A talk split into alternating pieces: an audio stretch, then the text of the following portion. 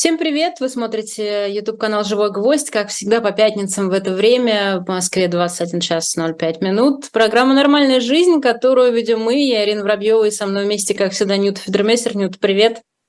Привет, Ира!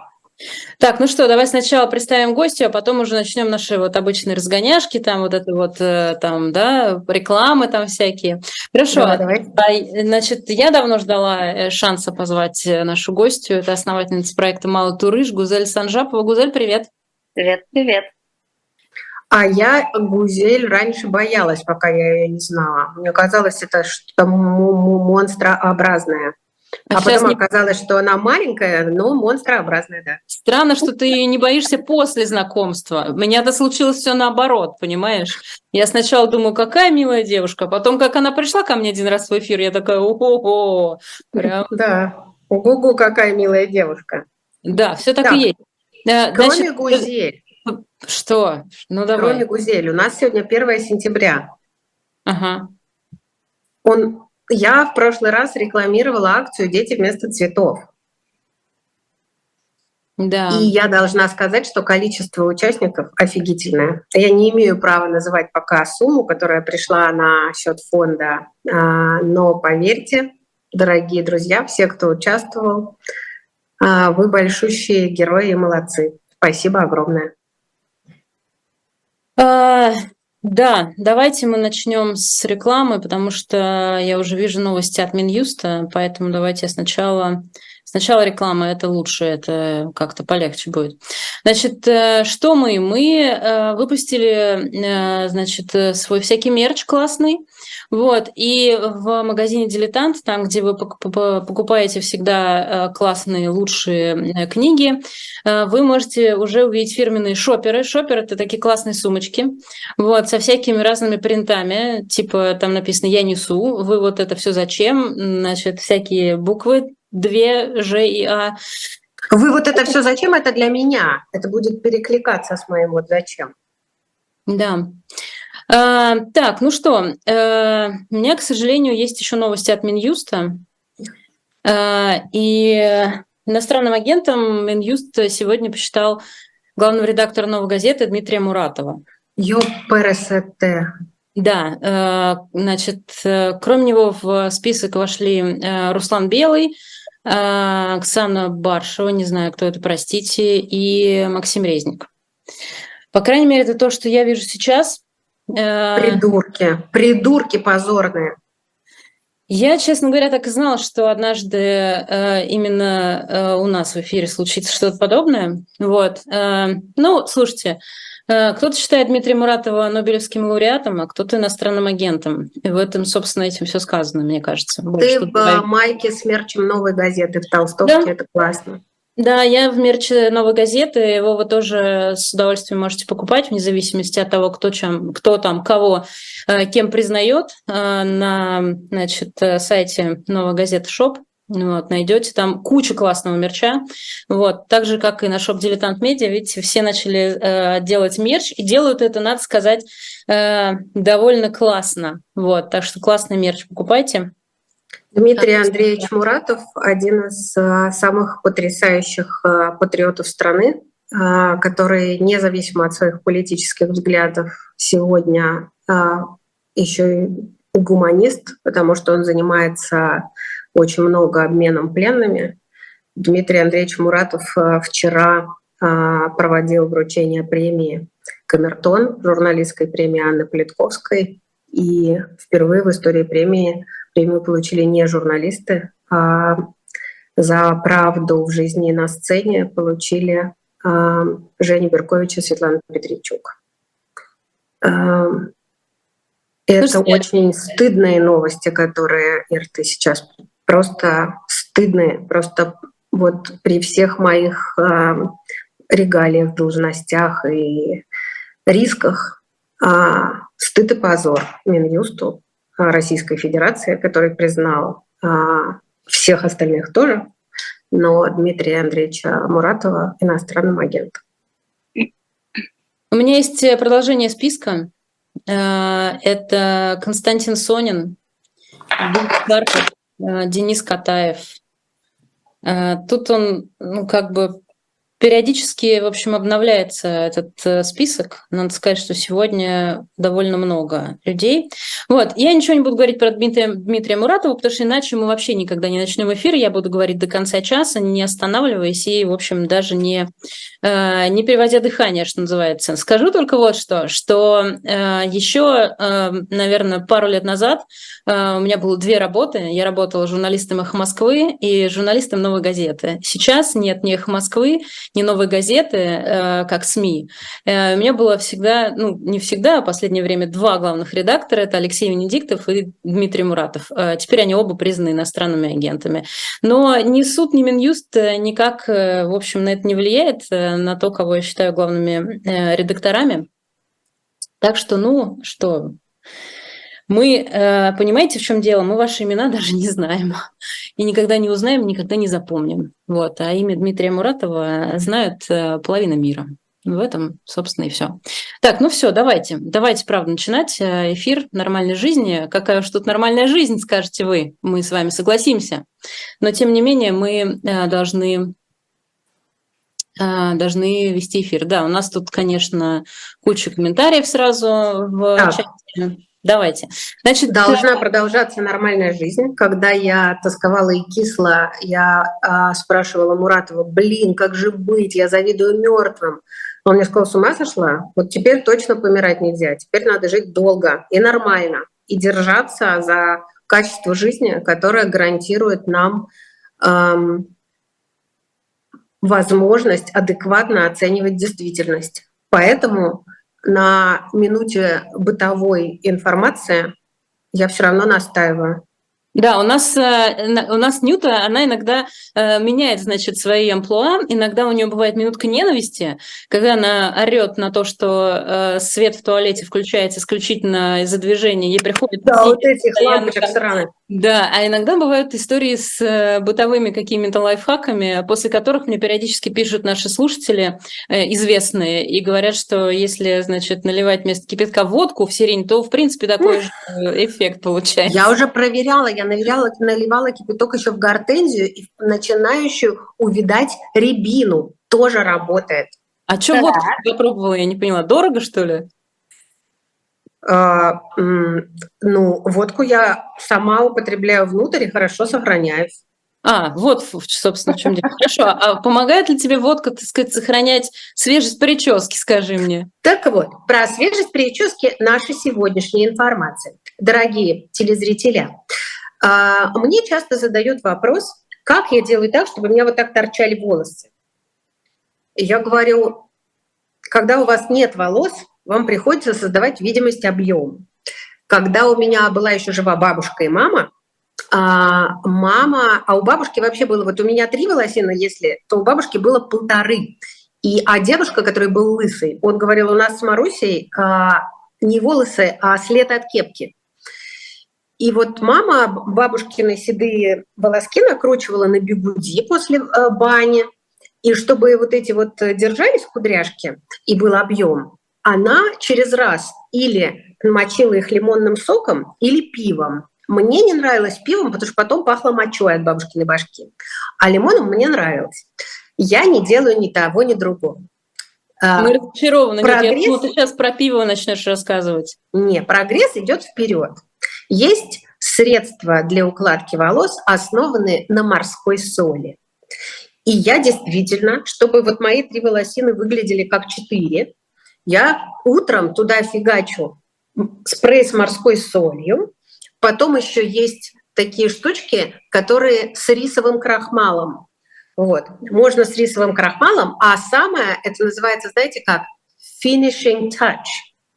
Вот. Самое, значит, последнее — это матовая глина, ну, то есть грязь, короче говоря, который тоже вот так делаешь, ну и, в общем, в течение дня, даже если дождь или плохое настроение и хочется удавиться, можно вот так вот всколыхнуть себя, и будет как э, в кино. Но если живенько, то ничего. Но оказывается, я на протяжении многих лет трачу деньги зря, потому что Ой. накануне, значит, Гузель Санжапова, которой мы боялись кто до, кто после знакомства, кто в процессе, э, сказала, что можно экономить. Расскажите, пожалуйста, Гузель, как вы это делаете со своими волосами?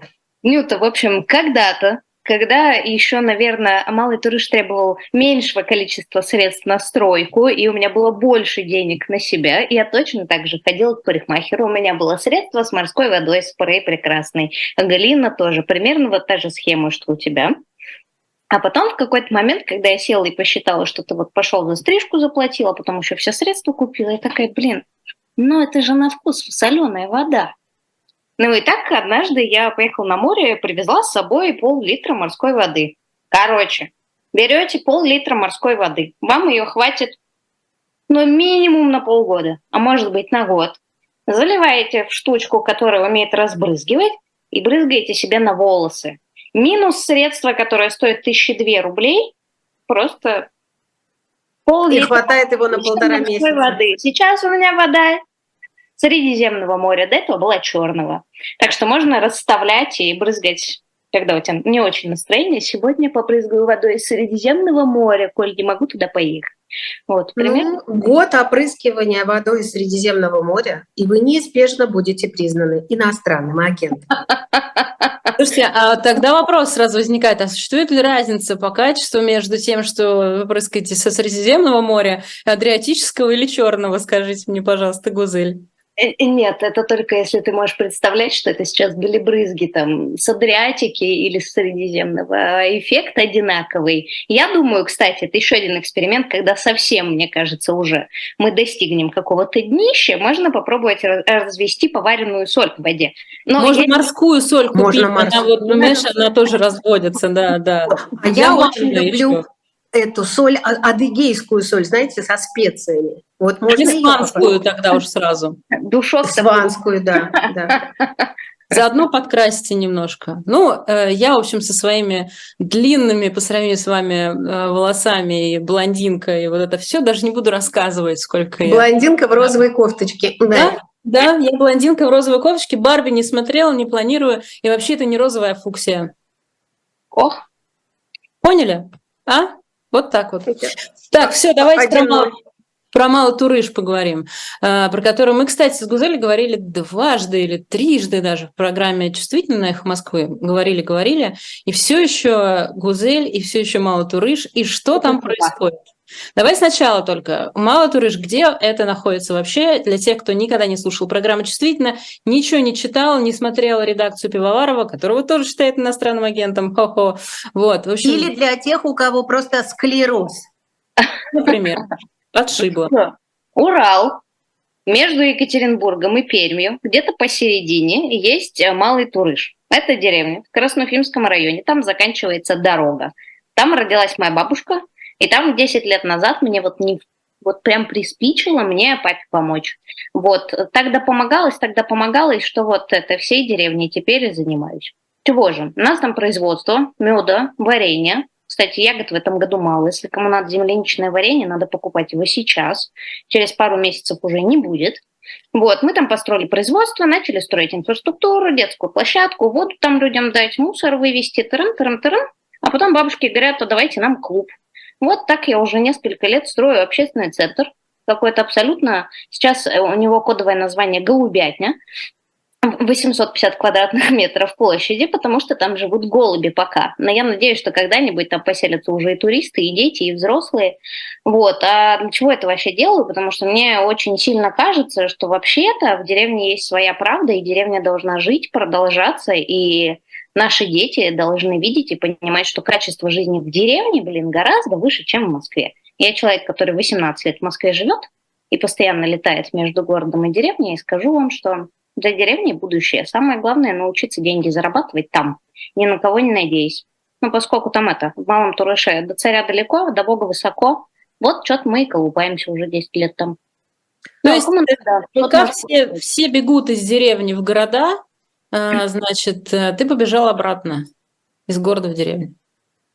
Так уж сложилось, но надо сказать, что есть и обратный тренд, когда люди в город побегают и возвращаются обратно в деревню, потому что если у тебя нет хорошего образования, если у тебя нет какого-то стартового капитала, в городе, даже в Екатеринбурге, закрепиться-то сложно, потому что не такие большие зарплаты, надо снимать квартиру, надо даже картошку покупать, либо возить ее за 200 километров в багажнике с собой, чтобы ее есть. Да? Поэтому есть те, кто возвращаются обратно тоже. Поэтому это нам из Москвы кажется, что все из деревень уезжают. Хотя я понимаю, чем дальше деревни от каких-то крупных городов, мы сейчас там убираем, в принципе, Москву и Петербург, да, потому что тут по дороге мертвые все деревни, мне кажется. А вот э, чем дальше туда уезжаешь, тем больше понимаешь, что в деревнях люди живут. Вот. Поэтому мне очень бы хотелось, чтобы таких деревень было больше, чтобы люди там деньги зарабатывали, сидели дома э, в каком-то своем мире уютном, прекрасном и как-то существовали дальше. Э, у меня, конечно, куча вопросов, э, как обычно. Мне дорога деревня, в которой я росла все каникулы. У меня никто там не родился, это родителями был купленный дом в деревне в Ярославской области. Она была как раз дорога разницей с городом, тем, что можно босиком бегать, в грозу, в трусах выбегать, э, глину месить. Эм, и каждый раз, когда я 31 августа возвращалась э, в Москву э, перед школой, мне казалось, московская квартира очень странной. На меня давили стены, мне казалось, что это все такое маленькое, что лифт это что-то опасное, лестница непонятная, и вообще где, где вот эта свобода, а ноги втискивать в любую обувь было тесно и неудобно. И я очень дорожу этой разницей. Деревня по-прежнему остается у нас ну, иногда без света, там нет воды, там масса чего нет. Мне страшно от того, что может э, кто-то из э, наших детей, внуков стать вот таким активным э, и сказать, мы меняем наше Никитина Троицкое, мы сейчас тут сделаем производство, рабочие места, мы проведем сюда дорогу. Я думаю, не дай бог, просто вот, пожалуйста, пусть это будет э, так, как есть. Э, есть ли люди, которые в Турыше недовольны произошедшими изменениями? Так, я начну издалека отвечать тебе на вопрос. Для того, чтобы понять, что вот эта вот ужасная картина, которую ты рисуешь, что сейчас мы из деревни сделаем город, так не будет никогда. Потому что вообще-то у меня есть задача деревню сохранить, но не вырастить, не расширить, не сделать ее городом, а хочется сделать так, чтобы там просто была работа, чтобы там было примерно тоже численное население, просто там было комфортно жить. Ну, то есть, чтобы мусор вывозился, чтобы было куда сходить за водой, чтобы было где потусоваться, и чтобы у тебя работа при этом была возле дома, да? Подразумевает это, что туда придут все блага цивилизации, не знаю, банкомат Сбербанка или там э, связь ЛТЕ? Нет. У меня не ловит московский телефон, там у нас точно так же отрубают свет. Да, у нас есть теперь одна скважина воды, которая там относительно независима от погоды. Да, в этом году, например, у нас засуха. Вот. А, поэтому все изменения, которые в деревне происходили, происходили-то не потому, что я захотела и шила у меня в одном месте в жопе, да? а потому что э, я, наверное, тот человек, который заводила и который поднимает всех людей на дискуссию, а что хотелось бы. И поэтому все изменения, которые в деревне происходили, они происходили не потому, что я хочу. Я лишь человек, который вот как острие ножа, я знаю, куда бить, а сама интенция, что изменить, это скорее деревня хочет. И поэтому э, большая часть населения деревни, да блин, может быть, один человек в деревне остался, остальные пара алкашей умерли. Вот. Э, кто действительно недоволен но я бы сказала, что этот человек скорее недоволен тем, что можно работать, можно деньги зарабатывать честно, а не как это было в 90-х, когда хапнул. Ну, вот, поэтому ну, это... Ну, ну да, или, или не ныть, что вот ни работы нет, а я в деревне, это все вот... Э, ну что же, вы же понимаете, работы нет, вот это все. Нет, абсолютно вот один простой пример. Однажды, значит, мне звонит глава района и говорит, слушай, тут пришли тут по твою душу из малого Турыша тут на прием и говорят, что ты все захапала. Я говорю, в смысле? Ну вот, вот эти поля там овец спасти нельзя. Я говорю, да, конечно, нельзя. У меня там папа на этих полях фацелю, блин, сеет. Это стоит сколько сотен тысяч в год, чтобы у пчел был мед. А они считают, что они должны там овец спасти. Я говорю, ну вообще-то они не имеют права этого делать, потому что земля в аренде по договору, мы за это налоги платим, аренду платим, за семена платим, трактористов нанимаем, да, ну, как бы мы расходуем деньги. Но я захапала. То есть, понимаешь, это вот такая история, когда глава говорит, да хапните тоже. Вот, пожалуйста, вот 20 гектаров стоят вот за энную сумму, хапните тоже. Вот, пожалуйста, давайте вот договор подпишите. Они говорят, о нет, зачем? Это же все наше, мы будем пасти. Ну, то есть потому что как бы старшее поколение в деревне, оно привыкло, что вот это вот оно все наше, а то, что вот у этого наше, да, есть там Росреестр, есть кадастровые границы, о том, что нельзя прийти и сказать, что вот это здание муё, купи у меня его. Ну, потому что есть документы, кадастровые номера, вот это все. Ну, то есть для меня это норма жизни, что у тебя там каждый плевок, блин, и каждый забор должен стоять по закону. А у кого-то бывает, что хапнуло. Ну, в общем, я хапала по закону, что могу сказать. Вот. А, а я вот когда решила у себя в деревне еще одно поле привести в порядок и засадить, и решила его оформить в собственность, а, и я ездила по инстанциям, чтобы выяснить, как это делать, а это кусок земли еще не размежеванный, ну то есть она как бы вообще ничья. Оказалось, что это так сложно, что мне люди в Росреестре сказали, а вы что там строиться хотите? Я говорю, не-не-не, я просто хочу, чтобы там был ну, лужок симпатичный, цветочки. Они сказали, ну и делайте лужок и цветочки. А то мы сами тут не знаем, что вообще делать с этим всем. Вот так вот. Не, у нас э, все относительно просто. У нас земля вся размежована, и хочешь, пожалуйста, иди пиши заявление в администрацию, а там дальше зависит от категории земель, и, соответственно, дальше бери в аренду на 49 лет, пахай. Пахать не будешь, могут это брать. Ну, то есть это же тоже такое. Ну, а вот интенция, которая была у жителей для того, чтобы перестать уезжать в сложный Екатеринбург, она дальше по инерции или, или по какой-то новой появившейся энергии, она дальше развивается, чтобы люди что-то сами. Вот тебе не надоело 10 лет мотаться из Москвы в Турыш? Может быть, можно уже переехать в Большой Турыш или э, в Большие Ляли э, и там что-то делать? А Турыш сам будет дальше жить. Будет он жить сам дальше или не будет? Ты знаешь, в любом случае Турыш без меня прекрасно будет дальше жить. Общественный центр только не достроится. Но если говорить про какую-то интенцию, я тебе хочу сказать, что дурной пример заразителен. Угу. Вот, э, то, что я наблюдаю, э, мой любимый пример, кому мы сейчас возим туристов на бокал вечернего просека с клубникой, это клубничная ферма в Большом Турыше. Ребята, которые меня младше годика на три, наверное, мне 35, ну, вот считаем начало 30, они в какой-то момент, э, значит, мальчик родом из Большого Туруша, а девушка из Красноуфимска. Они вот где-то познакомились, где-то между Пермью и Екатеринбургом, и решили вернуться обратно. Сделали клубничную ферму, то есть у них гектар клубники примерно. И вот если первый сезон и второй сезон мы у них покупали клубнику, и таким образом я сразу говорила, давайте мы выкупим все, что вы вырастите заранее, чтобы у вас была возможность развиваться. В этом году нам, блин, клубники не досталось. Ну, то есть потому что ребята пашут, они действительно пашут, стоят в 4 утра укрывать клубнику. У них у одних, у кого более-менее была клубника в районе, потому что у нас все померзло. В июне у нас до минус 6 заморозки были. Ну, то есть у нас ад, адская погода в этом году была. Ну, так вот, ребята развиваются, и понятное дело, что будут расти. Другой пример. Есть у меня прекрасная Анжела на производстве. Нежно ее люблю. Анжеле тоже чуть меньше 30, и муж у нее тракторист. Это такая вот деревенская семья на окраине Большого Турша. Родилась она в малом, работает у нас на производстве. И вот они что-то смотрели на Лену с Расулом, которые клубнику начали выращивать, на нас, понятное дело. Понимаешь, я очень молодой какой-то странный начальник. И чего? Они с мужем взяли 120 гектар в этом году. Они пашут у меня вот там на холме. У меня дети из лагеря в этом году ходили драть их колоски пшеницы. И понимаешь, а, что значит ходили драть их колоски пшеницы? Зачем? У нас лагерь в деревенский был сейчас, неделю мы проводили лагерь в деревне, и задача была, мы привезли специально кандидата биологических наук детям, чтобы он с ними ходил везде по полям, по долам и по лесам.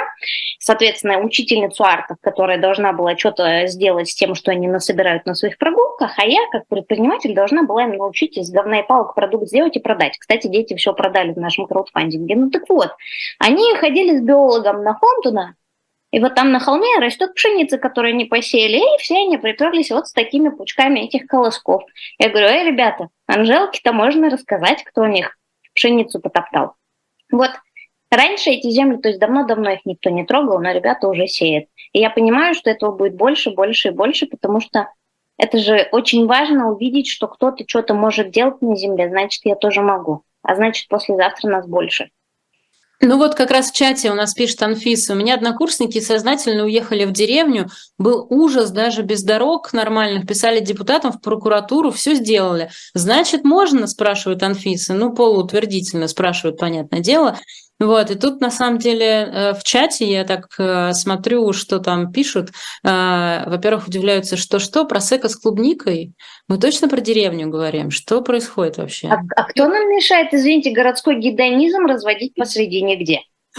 Абсолютно никто, согласна. Вот. И э, надо сказать, что все как-то вдохновились э, и, в общем, даже обсуждают, а как сделать это, типа вот квартиру в Москве сдавать на эти деньги, прекрасно жить на печи в деревне, ну и так далее. Поговорим. Что сколько стоит? Ну вот, чтобы да. да, вот наша деревня Малый Турыш, одна дорога, 50 а, жителей, э, ну вот Дорога повезло есть, асфальт идеальный. А в какой-то определенный момент у нас стали внизу деревни продавать а, один участок земли со старым разрушенным домом. Мы купили его за 200 тысяч рублей. Потом как-то так вышло, что стали продавать и соседние. Мы купили его за 100 тысяч рублей. И сейчас на этом месте глэмпинг, куда к нам можно приехать, и ты приедешь не в глэмпинг, там, который тебе продают с красивой гитарой и женщины в шляпах, а ты приедешь в глэмпинг, где тебе говорят, так, чувак, ты приехал в реальную жизнь, если завтра тебя разбудят овцы в 6 утра, сорян, ты в деревне. Вот. И, соответственно, 300 тысяч рублей. 300 тысяч рублей, ну, это примерно где-то в районе 40 соток за 300 тысяч рублей. Ну, дальше глэмпинг надо было построить. Ну, это уже другой разговор. Ну, это уже чтобы деньги зарабатывать, а не жить. Ну что, там либо дом построил, либо как бы построил, чтобы зарабатывать. А чего? А, хорошо, такой вопрос. Вот э, э, моя любимая деревня Никитина Троицкая, туда тоже из Москвы приехали дауншифтеры. Вот это вот слово дауншифтинг, когда ты меняешь городскую суету на спокойную жизнь в деревне, э, казалось бы, что это могут быть, ну, кто? Состоятельные люди, да? Нет, это, во-первых, э, могут быть пенсионеры, потому что жизнь в деревне действительно значительно дешевле. Это люди творческих профессий или те, кто может работать дистанционно, потому что интернет есть. И таких людей становится больше. А, вот это... А, а я еще сейчас, знаете, переслушала Анну Каренину и перечитала, и ощущение, что это вообще как бы третье перечитывание. Мне сейчас кажется, что это роман про земледелие, про Константина Левина, про развитие деревни, и что вот это там ключевая линия. Зачем сейчас нужна деревня? Для чего она сейчас нужна? Ну, это же нормально, что она отмирает потихонечку. Люди едут в город за образованием, за работой, за тусовкой. А... Гузя. Ку-ку. Зачем деревня нужна? Да, вот зачем? Кто дети, которые в лагерь приезжают в деревню? Ну, подожди, лагерь мы делаем для деревенских детей бесплатно. Он сделан для того, чтобы деревенские дети имели возможность получить какие-то знания, которых не получат в школе. То есть туда ходят дети, которые в деревне живут. Плюс это были дети преподавателей. То есть у нас была замиксованная группа дети из Москвы и дети из деревни. Было очень интересно. Знаешь, одна девочка, я взяла у каждого ребенка интервью под конец, и я ее спрашиваю, а девчонка, знаешь, вот она на знакомстве сказала, меня зовут Арина, мне 9 лет, я сижу в Ютубе сразу как просыпаюсь с утра. Точка. Ну, я понимаю контекст семейный, он очень нелегкий. У каждого ребенка в деревне очень нелегкий контекст. Ну, то есть это трудные семьи, так скажем. И вот под конец она мне за неделю так разговорилась, сказала, что она такая хохотушка, и она мне дает интервью. Я говорю, слушай, Мариш, расскажи мне, а чем вот деревенские дети от городских отличаются? Она стояла такая, так кажется чем-то, а кажется и ничем. Я говорю, объединяет-то во что? Она такая, так жизнь. И пошла. О, прекрасно. Не YouTube, оказывается, их объединяет. Это прикольно. Меня просто разорвало. Два, 2 минуты 49 секунд. Это было самое короткое интервью из всех детей. То есть человек, который привык с YouTube общаться, он тебе за неделю выдал. И я смотрю, я понимаю, зачем деревня нужна. Деревня нужна, потому что там есть другая мудрость, и там есть контакт с землей. Это же очень важно. И в деревне, когда я туда приезжаю, что меня больше всего штырит, я понимаю, что какая же я маленькая, и насколько я слабее всего того, что есть вокруг. Ну, то есть там просто другой mindset. И мне почему нравится скакать оттуда, туда, оттуда, туда. В город ты приезжаешь, да, так или иначе ты понимаешь, что ты чем-то управляешь. Да, ты можешь что-то подчинить себе. Там вот у тебя одно приложение, второе приложение, тут тебе еда приехала, еще что-то. В деревне такого нет. А в деревню ты приезжаешь, и вот зимой идешь ты из одной деревни в другую по темноте и думаешь, интересно, меня сейчас волк за жопу кусь или нет? Ну, то есть у тебя там совсем другие страхи, ты понимаешь, насколько все, ну, насколько природа, она мудрее, она точно дольше нас проживет, и насколько в этом много силы, что ли. А самое главное, что я понимаю, что вот за последние полтора года это дает очень много ресурса, когда ты понимаешь, что ягодки все равно вырастут. Поэтому там своя опора, как мне кажется. Ну, не произошло ли такое, такой замены, когда люди, выросшие в деревне, уезжают в город, потому что эм, я тоже по очень смешной части это узнаю. Мне хочется в деревенском доме поддерживать деревенский быт. Деревянные стены, э, занавески с шитьем, э, сшитые вручную, дорожки. А люди, которые живут всегда в деревне, они обязательно наклеивают обои, они даже баню обкладывают плиткой, как ванна. И вот ощущение, что деревенские едут в город, а городские едут в деревню. И мы поменялись. Мы становимся Константин Левин, который начинает заново осваивать то, что тысячелетиями было сделано. А, это происходит только у нас в Никитино или и в Турыше тоже появляются люди из города. Ну, не в таком большом объеме, конечно, люди из города появляются, да, то есть вот у нас есть одна семья, которая, например, 8 лет живет, они жили в Нижнем Новгороде, потом мама вернулась в родную свою деревню, вышла замуж, и вот все дети, которые Нижний Новгород видели, живут теперь в Малом Турше, кайфуют, кто-то говорит, я хочу в Нижний, а кто-то говорит, я не поеду в Нижний, мне здесь хорошо. Но вот эта тенденция, про которую ты говоришь, что мы меняемся, я на самом деле в этом моменте начинаю хлопать в ладоши. Ну, потому что я понимаю, что до тех пор, пока мы все местами не поменяемся и не начнем разговаривать на одинаковом языке, мы никогда в жизни не дождемся каких-то там условных перемен и какой-то гипотетической нормальной жизни. Просто потому, что диалог не клеится. Одни уезжают, поворачиваются спиной к деревне, хотя есть корни, и говорят, мы добились, мы выросли, да? Ну, успешные, а, успешные, это успех, да. Это успех, а люди в деревне сидят такие, да куда нам ваш этот город уперся, вы там зажраты, эти москвичи, бабло гребете лопатой, и все это живет в стереотипах огромных, да, два разных мира. Вот я сейчас, как бы, когда я начала этим заниматься, сейчас я понимаю, что мы сейчас начинаем взаимно проникать, и вот это взаимное проникновение, это и есть место диалога, в котором возникнут потом какие-то изменения, потому что я вижу этот диалог за костром в глэмпинге каждый раз, или когда дети, или когда взрослые встречаются разные, я понимаю, что вот в этом диалоге будет рождаться истина.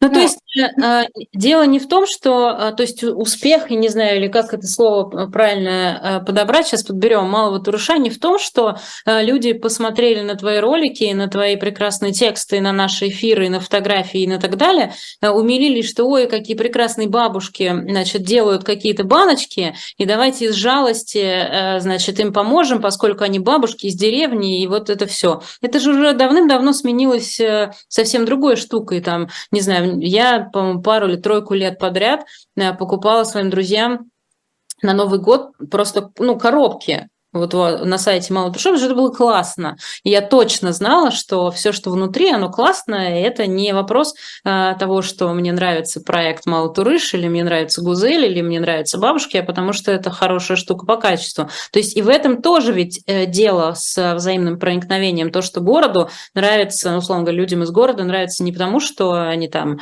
э, сердобольные, а потому что это действительно хорошо.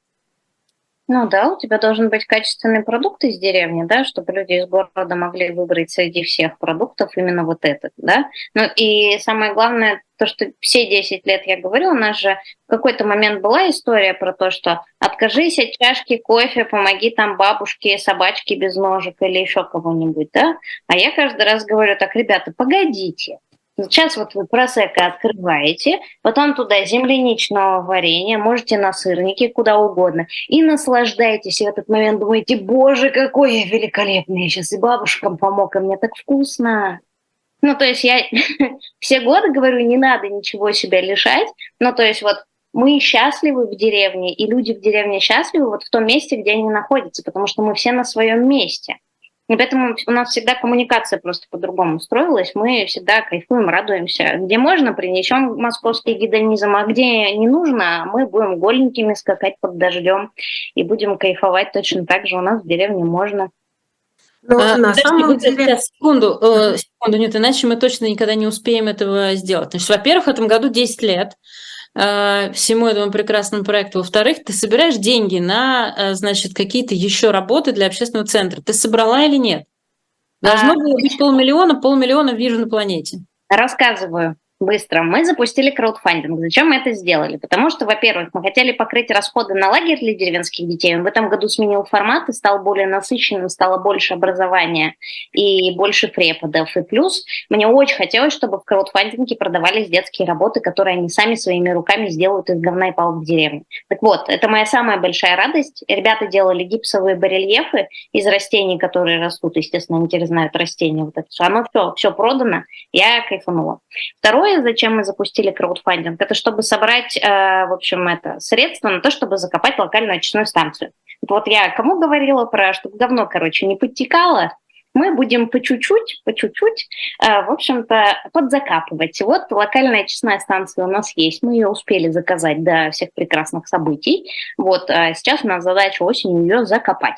500 а, тысяч рублей мы собрали. Я что там... такое локальная очистная станция? Что это? Ну, нют. Как что? Вот у тебя, я понимаю, конечно, в деревне, наверное, туалет на улице с дыркой, но нам да. так нельзя, потому что иначе землю отберут. Поэтому у тебя есть специальная такая огромная бочка, которая перерабатывает сок говнишка в водичку.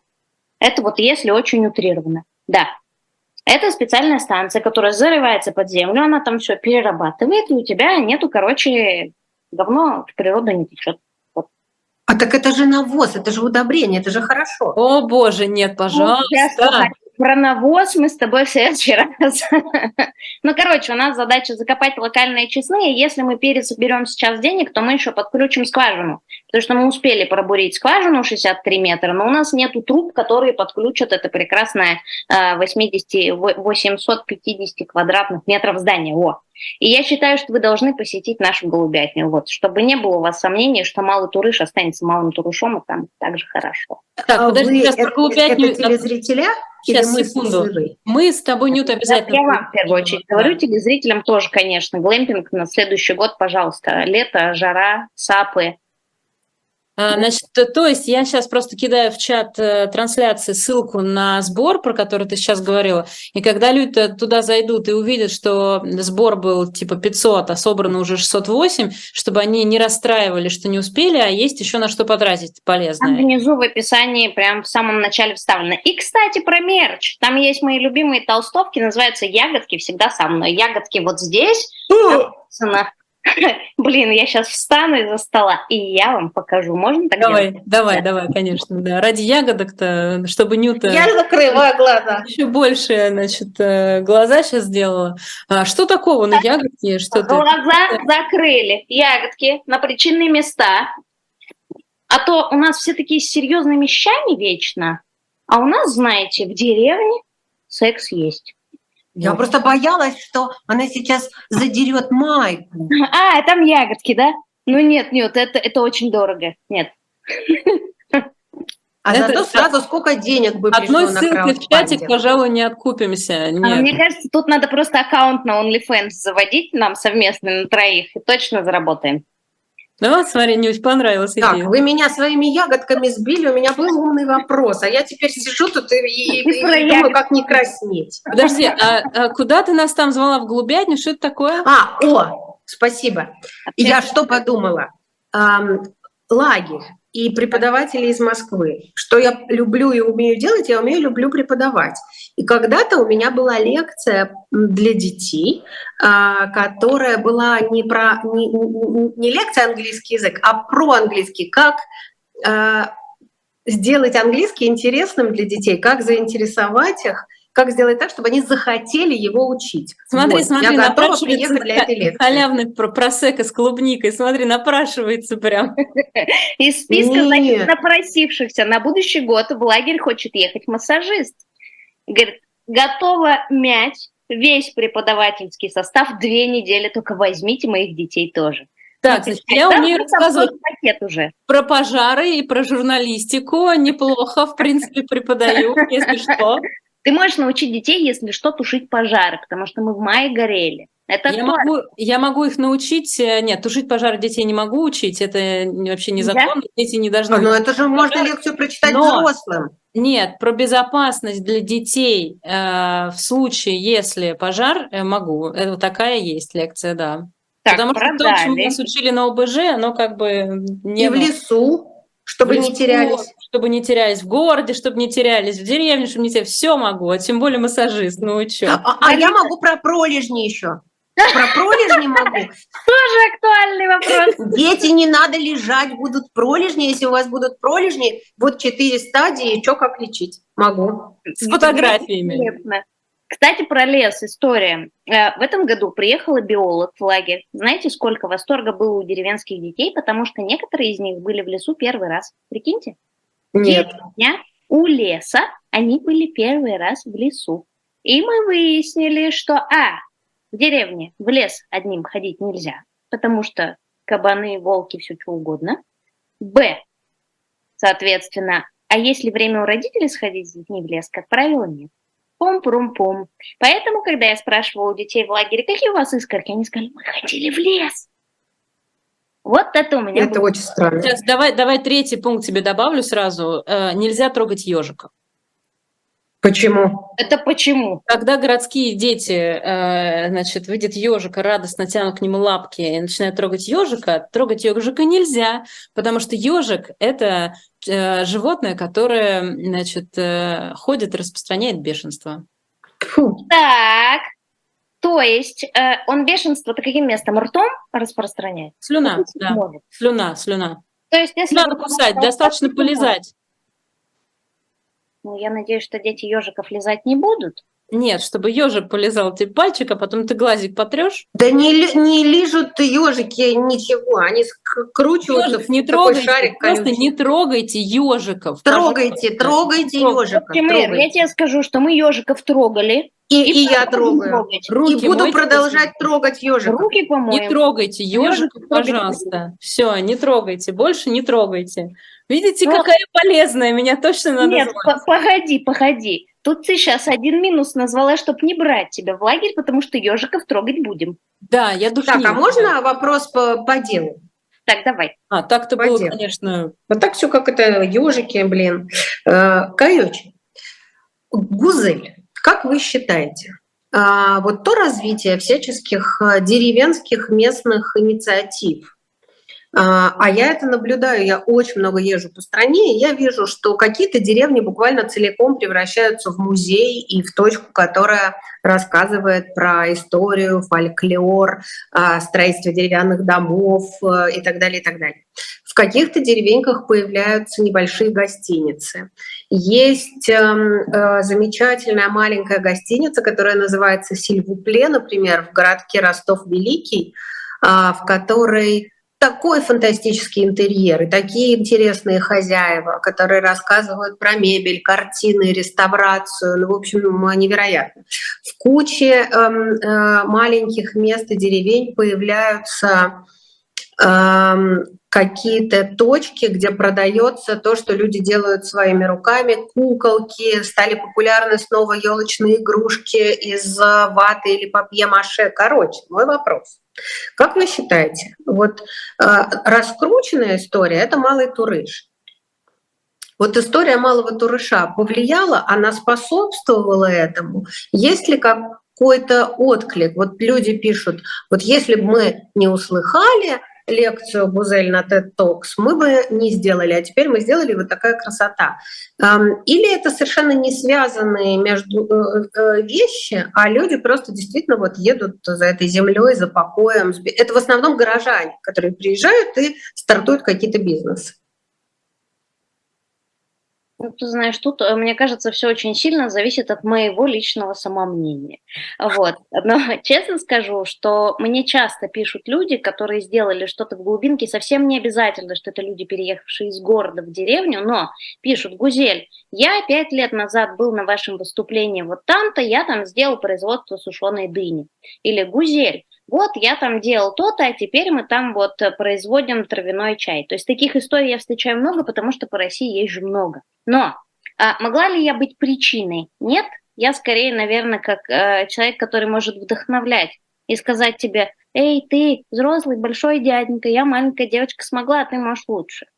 Вот, поэтому мне кажется, знаешь, когда ты сам болеешь душой и сам очень сильно хочешь, и ты вдруг увидишь вот такой маячок и скажешь, блин, у нее получилось, ты пойдешь это делать просто с троекратной силой. Поэтому это как-то так и работает, и я понимаю, что дальше будет появляться еще больше таких кейсов. И мне очень хочется, чтобы все эти кейсы еще с собой между друг другом начали общаться. Мы ровно поэтому э, запустили образовательную программу для предпринимателей, э, которые вот посредине где и работаем с центрами «Мой бизнес», чтобы к нам привозили таких предпринимателей, показать, что, ребята, смотрите, вот этот очень известный социальный бизнес в стране вообще-то про говно и палки. Вполне возможно, ваш производственный цех лучше, чем у них. Работает вот так. Потому что люди приезжают, понимают, что вот эта вот вся большая история – это просто про обычный ежедневный труд 24 на 7. Ну, я могу тебе сказать, какой страх ты, э, прости, Ир, как, какой страх ты у меня сняла, а, потому что я больше всего боялась, что невозможно будет найти рабочие руки, рабочую силу на селе. И э, у нас это совсем не бизнес, у нас благотворительный дом милосердия, и я знаю, как трудно в Москве найти врача, медицинскую сестру, сиделку. Оказалось, что в сельской местности, в деревне это намного проще. Собственно, в Москву-то к нам на эти должности приезжают э, из деревень. И у меня вот этот страх совершенно снялся. Да, в э, деревне Поречье Рыбное, в селе Поречье Рыбное, где Дом Милосердия, у нас уже более 50 рабочих мест, которые все э, местные. Эти люди вынуждены были бы уехать в город, а теперь они хотят школу в селе развивать для того, чтобы их дети не уезжали. Вот это важно. Люди на селе и в деревне есть, они хотят и могут работать. И те, которые, те страхи, которые есть в городе, там не брать на работу родственников, например, ну, родственников друг друга, да, в деревне это совсем другой эм, смысл. Можно брать на работу родственников, они друг для друга взаимовыручка и взаимопомощь, они отвечают друг за друга. Там другие правила, и это круче работает. Тут в чате, кстати, спрашивают, и мне кажется, сводит разговор э, к таким штукам, что, мол, э, город хорош тем, что там есть э, комфорт, то есть там есть условно теплый туалет, ванна, значит, в домах тепло, газ, электричество, медицина, интернет и так далее, и, соответственно, спрашивают, а что, а что в деревне, а куда девается мусор, а, а, как, а как с врачом быть, а где учиться и так далее. Есть у тебя ответ? Пока все эти штуки, которые перечисляют, какие-то можно решить быстро, Мусор, например, вывозится. Мы полтора года за это бились, но он вывозится. Даже раздельный сбор мусора у нас есть. Вот. Если про медицину, то добро пожаловать в фельдшерский акушерский пункт в Большом Турыше. Если нужны обследования, добро пожаловать 30 километров в больницах города Краснофимска. Едешь на прием, берешь направление, в другой день едешь, сдаешь анализы, в третий получаешь, в четвертый, может быть, попадешь на прием. Эта ситуация, которая есть, она как бы, ну вот, какая есть, такая и есть. Как я еду, на чем? Я бабушка. На автобусе, который приходит раз в день в пол второго в Турыш. Есть автобус. Один. Туда, Обратно как? Обратно ну, может быть, попадешь на автобус до Большого Тураша и три с половиной километра дошлепаешь пешком. А, счастье твое, если у тебя есть дети или есть соседи, кто на машине ездит, это так. Но вот, например, в общественном центре специальное помещение будет отведено для профилактических осмотров. Мы даже тестировали коллабу с компанией Инвитро. И я понимаю, что раз в полгода хотелось бы, чтобы у людей была возможность бесплатно сдать какой-то базовый пул анализов, ЭКГ и вот это все. Вот. Осталось? Я сейчас скажу совершенно крамольную вещь. А, Осталось деревня... достроить, достроить и открыть, я правильно понимаю? А чтобы это сделать, э, по ссылочке, пожалуйста, в чате и в описании тоже будет. Приходите э, и давайте, пожалуйста, денег на этот центр. Потом сами приедете, офигеете и а, посмотрите на, значит, на то, чему вы помогли. Отличная штука. Мне очень нравится, когда собирают Можно уже строительство. Можно уже сейчас, кстати, да. Посмотреть, еще... Это большая да. махина голубятня. Много голубей там живет. А там еще спрашивают в чате, мол, покажите фото малого труша. Слушайте, вот по ссылочке зайдите, там и зайдите. фото, и, и там и гузель с ягодками. Все там есть, все нормально. Все рассказываю. Так, моя крамольная мысль. Да. Деревня дешевле, значительно, чем город. Не только в моем случае. Я в Москве живу, и у меня в шаговой доступности магазин «Азбука вкуса» — это дорого, а в деревне нужно до, до шлепать до пятерочки или магнита, и там при всем желании э, ну, никак нельзя потратить больше двух тысяч, даже если ты накупил целую большую тележку. Но а, деревня все-таки во многом... Сейчас мы с Гузель удивились, ну ладно. А? Сейчас мы с Гузель удивились. Ну, я так, я вот там затариваюсь, э, когда в деревню еду. Я не покупаю просека, наверное, поэтому. А, вот оно что. Но э, что важно? Когда вопрос, деревня во многом ну, да сама себя обеспечивает. Да? Деревня по-прежнему выращивает картошку, делает закрутки, компоты, там вот это все. И, как ни странно, даже у людей пенсионного исключительного возраста в деревне есть накопление. Они умеют копить и откладывать.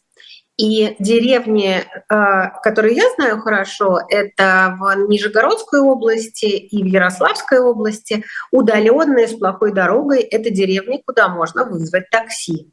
И вот это меня потрясает. То есть приезжает такси из тех мест, где есть ФАП, где есть магазин, где есть э, там автобусная станция какая-нибудь.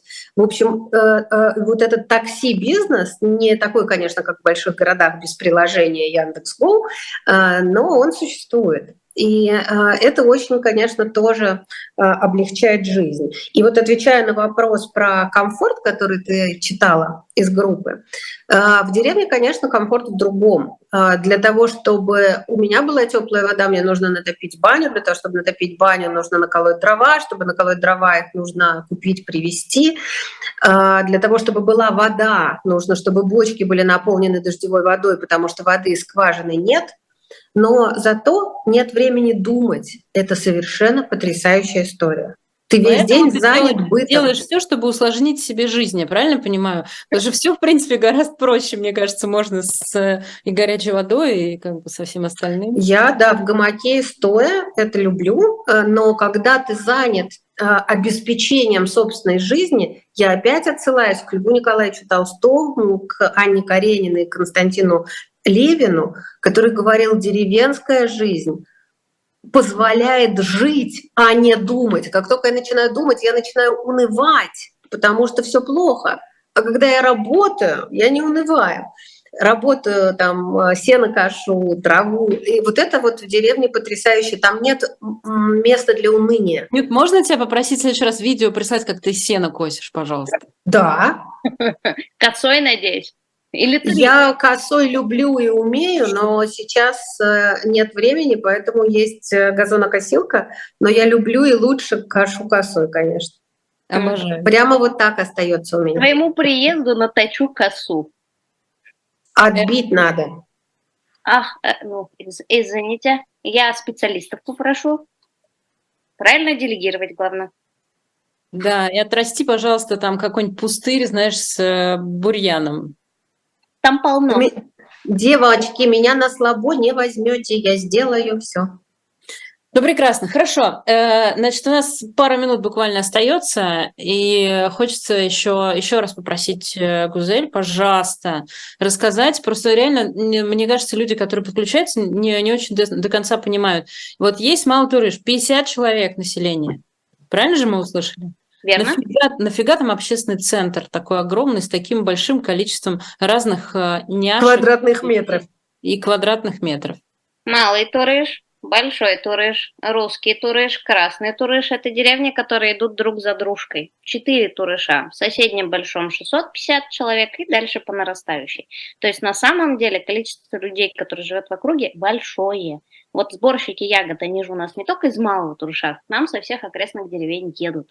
Поэтому мы работаем, если уж я когда-нибудь сниму видео, чтобы показать людям, насколько эффект от одного крошечного 100 квадратных метров у нас производства, насколько это огромный эффект и насколько он влияет на все соседние деревни в округе. Поэтому общественный центр строится ровно с такой задумкой, что это должно быть здание районного масштаба, которое будет работать на все деревни вокруг. Вы туда сможете приехать в гости – и как почувствовать гедонизм, и смотреть на фиолетовые поля фацелии, лежать в панорамное окошечко. Но будете знать, что вы сейчас много денег заплатили, а у детей внизу сейчас, не знаю, английский или китайский. Ровно за ваш счет. Привет, ответственное потребление. Думать будет некогда вам, и связи тоже вам не дадим. Вот. Класс. Звучит вообще э, кайфово. Окей, спасибо большое. Э, я, значит, сейчас вот э, сначала скажу, что у нас была совершенно прекрасная Гузель, Гузель Санжапова в программе «Нормальная жизнь» с Нют Федермейсер. И буквально полминутки плохих новостей, простите. Э, значит, просто дело в том, что когда я зачитывала список иноагентов, я, конечно, жуткая лошара, признаюсь. Я сказала, что признали иностранным агентом журналистку Оксану Баршеву со словами «не знаю, кто это». Потом я вдруг вспомнила, поняла, пошла погуглила. Дело в том, что признали иноагентом нашу коллегу Ксению Ларину Сталину. Вот. А, а до этого за пару дней признали иностранными агентами наших прекрасных, э, значит, был у нас в эфире Сереж Бабинец из команды «Против пыток». Вот, аж неделя в этом смысле у нас с вами, значит, прости, господи, урожайная. Вот, такое тоже бывает. А, но мы а, будем продолжать вести программу «Нормальная жизнь» на живом гвозде ровно через неделю в это же время. И еще раз, пожалуйста, если вы хотите поднять себе настроение, зайдите по ссылке в описании к этому видео. Там сбор на планете, там и видео, и фото, и гузель, и дети, и общественный центр, и вообще все, что хотите. Вот. А если вы вы поучаствовать в классном проекте, вам самим станет неплохо. Все. А я вам так скажу, за нормальной жизнью поезжайте в деревню. Ну что ж, увидимся, если увидимся что. из деревни или из города в следующий раз. Спасибо большое. Пока. Пока-пока. Счастливо. До следующей пятницы. Гузя, спасибо. Пока. Пока.